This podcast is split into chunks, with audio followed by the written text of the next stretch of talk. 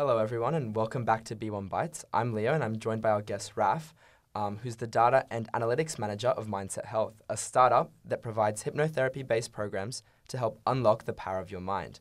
Welcome to the show, Raf. Hi, thanks for having me. Um, it's great to be here. So, Yeah. to kick us off, would you mind giving us an introduction and telling us a little bit more about yourself? Absolutely. Well, I've worked in uh, health tech businesses for around four or five years now. Uh, I currently work at Mindset Health, as you w- as you identified. Um, I've um, uh, before this, I worked at uh, CultureAmp, which is an HR uh, tech company. We uh, they aggregate a lot of uh, employee feedback and employee information to give uh, em- employers uh, the tools they need to help build great workplaces. And before that, I worked at Movember, the mustache not-for-profit, and Hot Doc, which is an online booking platform for patients to help patients communicate more effectively with their doctors. Yeah, I, um, I'm super passionate about uh, health tech. Uh, I, I've worked in analytics for a little while as well, and I um, really love really love the space. Right. So, what degree did you do at uni? So I studied uh, commerce, uh, which is very different to what I do now. Um, I write a lot of code now uh, these days, which is quite fun. But uh, I studied, uh, yeah, studied commerce here at Melbourne Uni. I did it for, uh, I majored in economics and, fi- and management. Almost tripped up there. Right, right. So, on the topic of kind of the digital health space, you said that you've been in that for five years now. What do you think initially attracted you or drew you, or how did you first end up in that space? I've always been super passionate about doing something that aligns with my sense of purpose, doing something that will make the world a better place. I've uh, in my in my uh, short career, I've wavered from here and there, kind of trying to figure out what that really looks like, what kind of shape and form my passion takes. Um, but uh, the thing that I think comes, I've always come back to is health. Uh, the reason why uh, is a bit personal. You know, my mom was a doctor and my dad was a software engineer, so it was a, you could kind of say I was born to it. But also, it's a great space to be in. Uh, there's a lot of investment. There's a lot of passionate people. There's a lot of people that are in it for the right reasons. So the company that you find there is always the best. Right, Uh, yeah. So, kind of the best of both worlds, I guess, with your parents. Yeah, absolutely.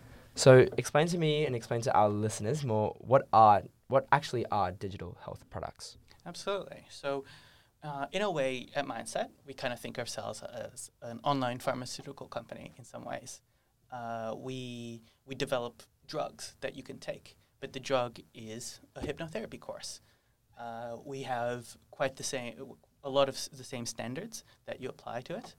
Uh, we measure a lot of symptoms, and we measure a lot of uh, progression of how people are, are on, uh, how people engage with the program, and how people adhere to the program. So, um, didn't answer your question. No, you keep going. It's fine. um, but you know, digital uh, digital health specifically, uh, uh, it is a space. Uh, it's essentially a new medium to help people improve their health.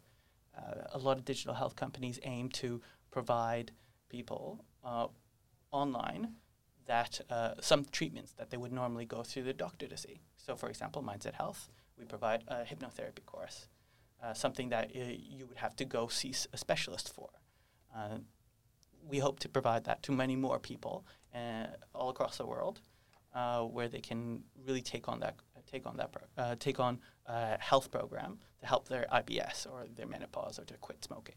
Right. Yep. So, at the crux of it, what is actually hypnotherapy? And talk to me about what you know about its efficacy. Absolutely. Uh, it's a great question, and a question that I get a bit. Uh, um, when I started at Mindset, I was very a bit cynical. How we think of it is targeted psychotherapy.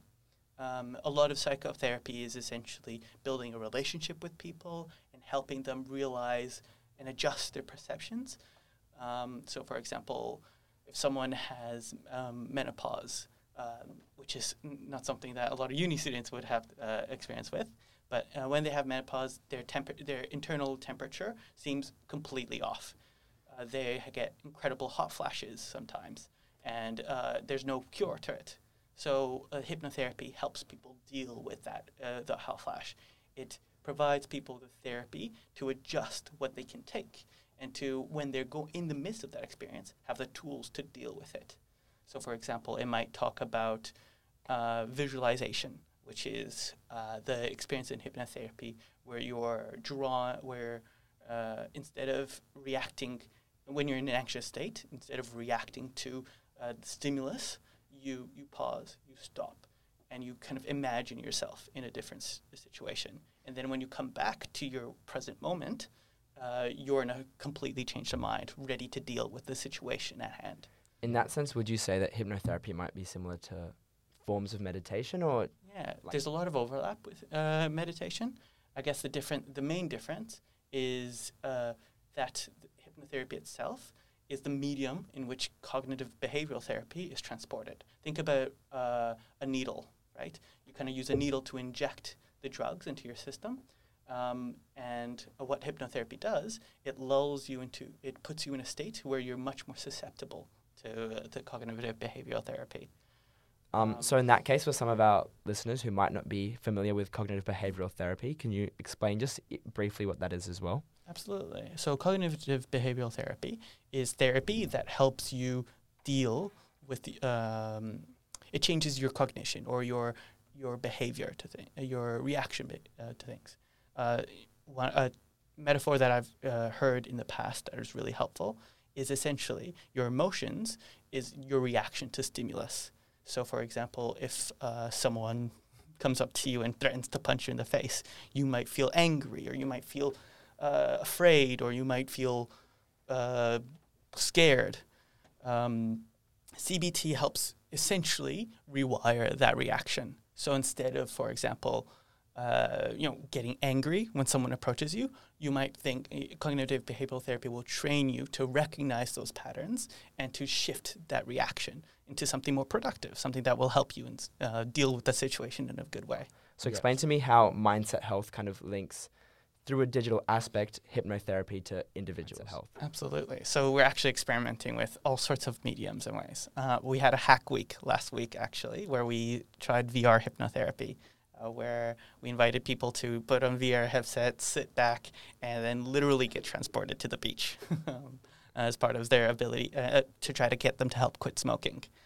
Um, but right now, the main course of pro- the main course is a six-week program through the app, uh, where uh, people are invited to uh, listen to pre-recorded hypnotherapy courses, which are developed with uh, specialist hypnotherapists that we work with. Um, and then essentially, as, as part of their six, and then they listen to that on a regular, ba- on a daily basis throughout the program. We also, uh, for example, ha- are trying to set up targeted hypnotherapy for, for example, uh, IBS is something that is triggered when pe- uh, when um, people uh, get anxious about flying, for example. Uh, so you know we have uh, a flying toolkit uh, in case some pe- and in case someone is nervous about that situation, they can listen beforehand and then progr- go on their flight worry free, worry free. Um, so all different ways that all, different ways uh, that we do that, and also we, for example, collect a lot of information and about uh, s- people's symptoms and how they record. Um, we collect a lot of these analytics both for improving the product and for other researchers that we work with.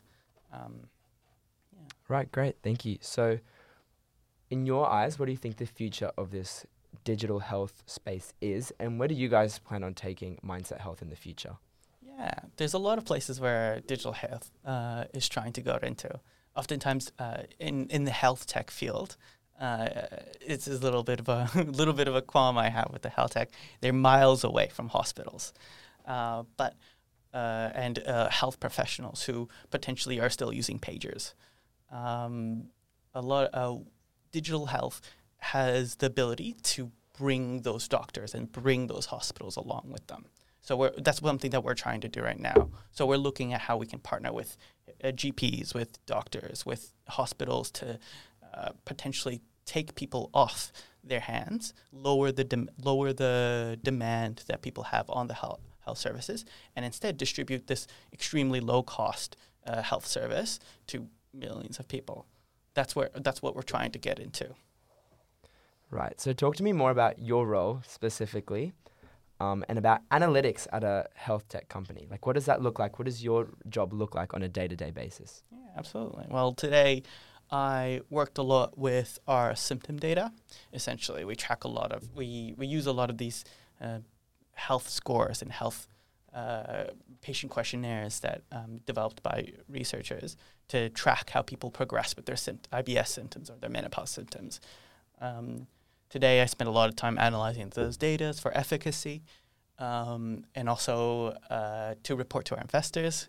Uh, we're looking to raise money soon, so hopefully, so you know, report telling people that uh, how good the hypnotherapy program is and how efficacious it is is always important. I think um, the latest statistic I, I got today was you know it decreases overall gastrointestinal symptoms by eighty two percent.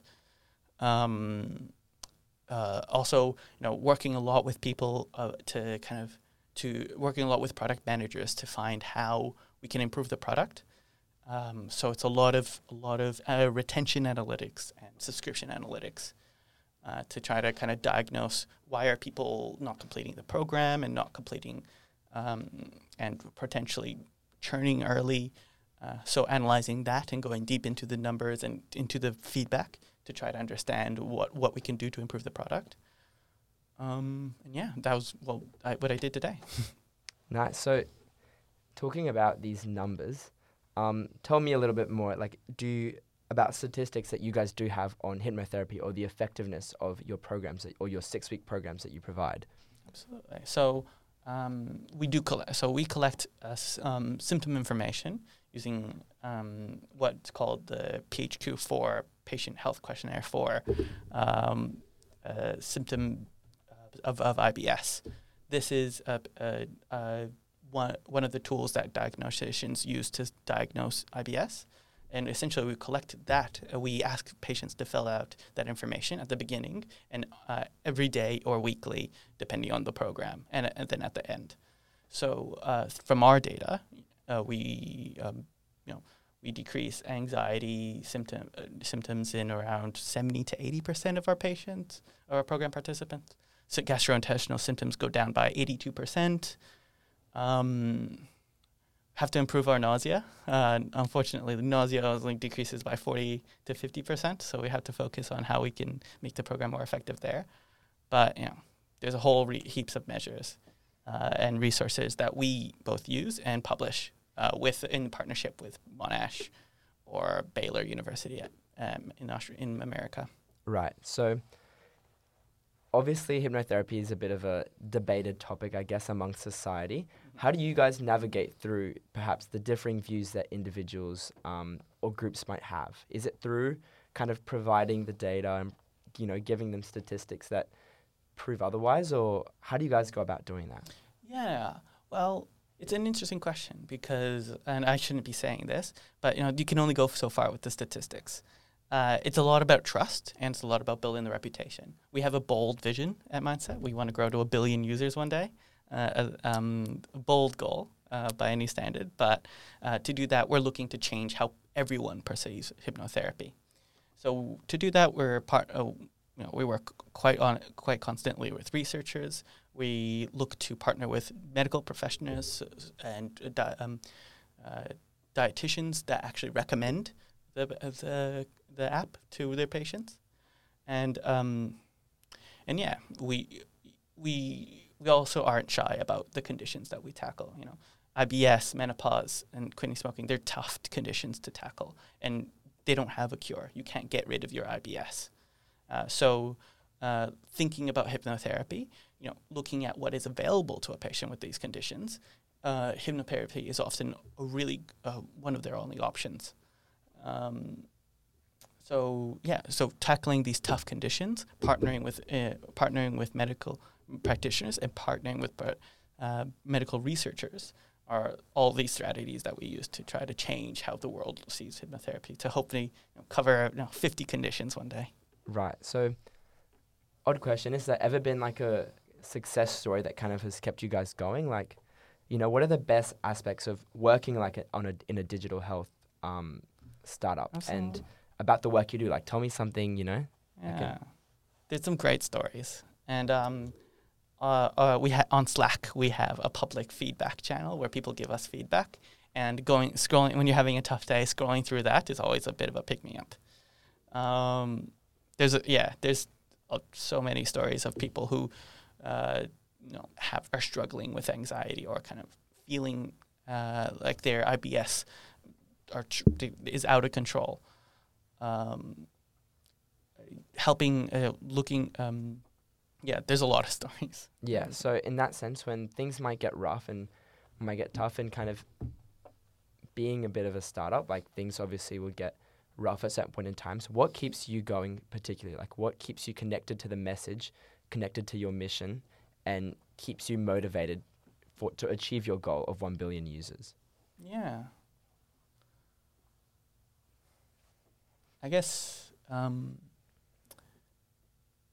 yeah, I think uh, one of the attitudes that our co-founders uh, really do uh, instill is this attitude that you know there isn't a condition hard enough, too hard that we won't tackle. Uh, this belief that you know, you know, the people we're helping are people who are really struggling with their illness, people who um, don't really uh, have a plan B uh, for dealing with their menopause. Um, people who uh, providing people that option, it, it's rewarding. Uh, it's rewarding on a daily basis. You kind of yeah, you know that when you wake up, you kind of are. You, if you're successful that day, you put, you probably helped uh, a hundred people uh, tackle their IBS. Right. Thank you so much. So, now on a more broader spectrum, on a broader level, previously you've mentioned that you've worked at places such as Hot Doc, Culture Amp, and Movember. Tell us what initially drew you to this startup space. And- Yeah. Well, um, uh, when I first left uni, I actually started working in government. Right. Um, and this pace between government and startups is chalk and cheese. You know, uh, I, you know, I quite love fast-moving people, and you know, I quite love that pace. That you know, things are happening all the time. So you know, when I kind of came across Hot Doc, and th- they posted an ad on Seek, and uh, I saw their video was them talking about how their their recruitment video was talking about how they wanted to change the world, and I was like, yes, you know, why not? Let's do it. Let's try it. Um, and I think that's was something that drew me. Uh, this kind of real belief that, you know, why shouldn't I try to tackle ho- the ho- world's hardest problems? You know, why shouldn't I try to solve IBS? you know, um, in in the startup, spa- you know, startup spaces, you know, it's not all uh, sunshine and rain and uh, flowers every day. You know, it's it is hard work. You know, sometimes you're gru- gru- grueling to potentially increase uh, something that only a handful of people will see. We don't have the scale of, for example, Google or the government has. We can't snap our fingers and you know wish a million dollars of resources on our pocket, but it is rewarding in itself. Uh, uh, you know, for for what you have and for what you do, and for who you are, you all in a startup, you always have an uh, a sense of possibility and sense of how much impact that you could put prob- uh, potentially have one day.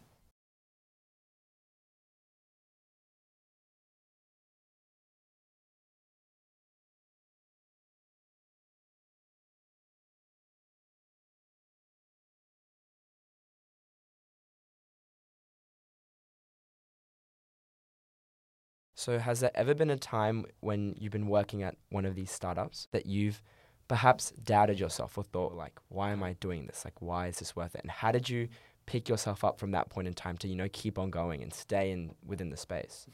Yeah. Um, it's a cha- yeah, of, of course, you know. Uh, there's challenging moments every day, you know. Uh, things go don't go your way uh, development wise, you know, you might be working 3 weeks, 4 weeks, 5 weeks, a month, 2 months on something that never materializes, right? Or um, you know, sometimes startups can be very uh, you know, hiring is very always hard, you know. So you know you might be struggling by yourself, trying to what feels like holding back the dam. Uh, but um, so in those times, uh, I think the people at startups are always just a class. Uh, they're you know people who are drawn to startups are always you know, really friendly people. They love to have a beer. They love to kind of talk about their problems. There's never this kind of like snappy back and forth or ooh, you know, pissing territory kind of thing going on at startups. Everyone's always eager for help and always eager to help each other. Uh, so leaning on the people you work with is absolutely crucial in a startup. I would recommend that to everyone. Yep. So, what would you what would be your advice to people that want to get into the startup space, or how would kind of how should they go about it? Yeah. Well, learning to code is always an easy one. Uh, you know, every, anyone can do it. I was a commerce student, so if I can do it, you can. Um, uh, but you know, if your if your interests lie elsewhere, if your interests lie in different places, I would uh, recommend starting small. Uh, normally, uh, you know, small bit uh, small startups, you know, they're born and die in the month uh, in, in month in a few months time. But if you if you start small, then you always get to ch- get to reserve a sp- space for yourself in a startup that would potentially grow, that will grow into a big organization. Um, other than that, uh, reading is always great, and learning, uh, getting experience, uh, always valuable. Um, and just you know, but the most important thing I think is just having the right attitude uh, at a start. Yeah, people, you, every key, every hire is a key hire at a at a small company. So have like coming into like what, once you land the interview, coming into the interview showing that you're on day one, ready to go, keen to join, believe in the mission, is, is super important. Yeah. Well, you know, we're we're de- uh, we're definitely hiring at Mindset Health. Uh, we're looking to raise Series A soon, which is super exciting.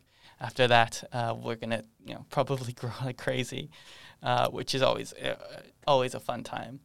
Uh, so yeah, if if anyone's looking, www.mindsethealth.com.au. so what's what is Series A? I think. So uh, startups go through rounds of funding. So normally, a startup goes through a seed round, which is their initial funding. Uh, you know, at, at, that time, at that point, you're often two or three people strong, and then you hire maybe your first four, three, four, five, six, seven, and then Series A is the first actual big round of funding. Uh, um, uh, lots of companies make it through a seed. Um, and then, as you, uh, not many companies make it to Series A, and then Series B, C, D, hopefully, and then hopefully one day IPO.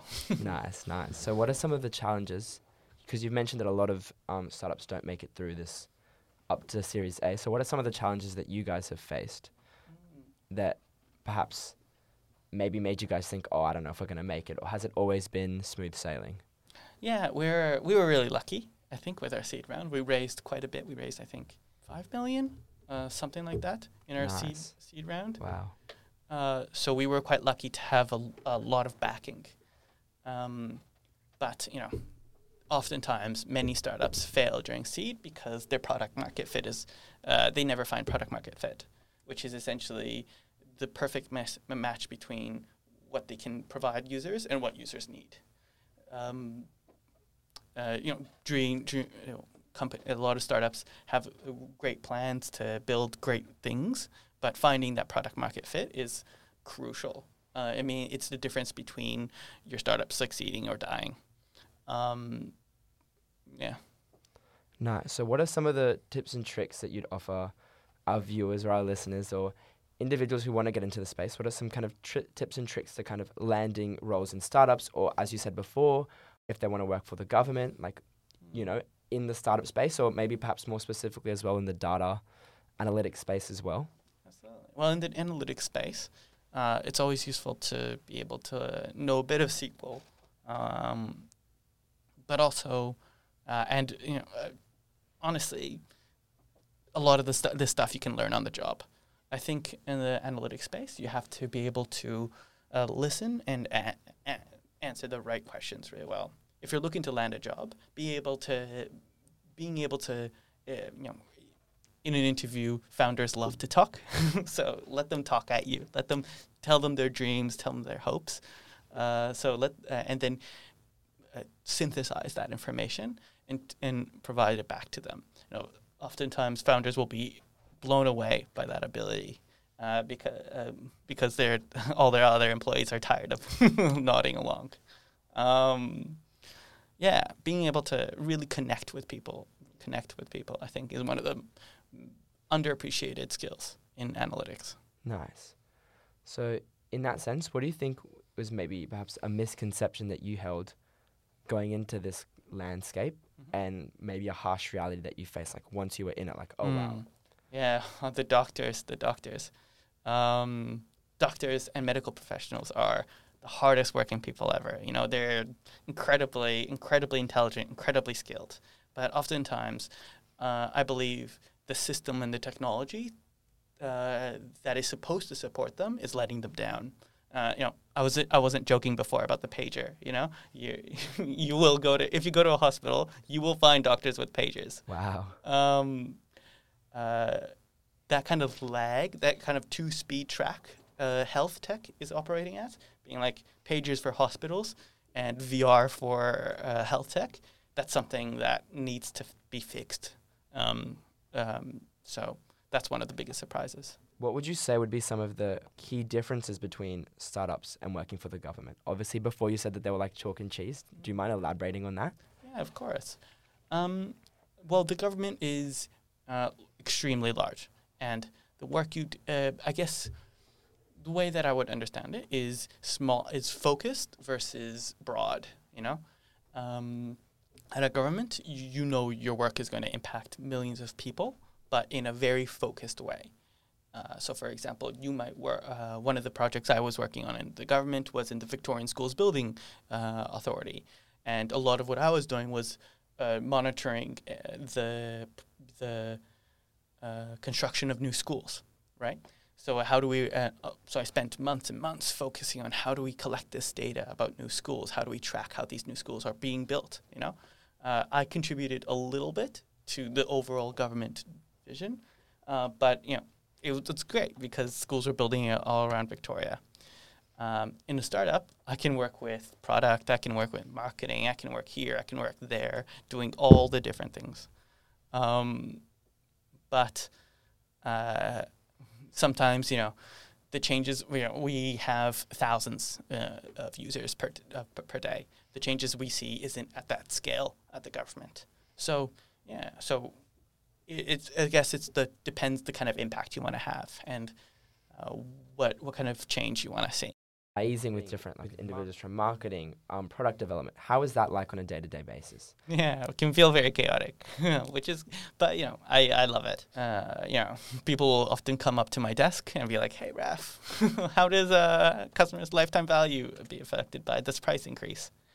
Um, and then t- 30 minutes later, someone else will pop by my desk and ask me about retention. Um, at startups, things are very fast paced, so you kind of have to adapt. Uh, it's also good because it's great. It's cool to talk to marketing experts, and it's cool to talk to product experts, and it's cool to talk to developers. So you know, if you if you like learning, if you like being, you know, thrown into the deep end uh, with a lot of different people uh, who do incredibly different things, then that's startups a great environment for that.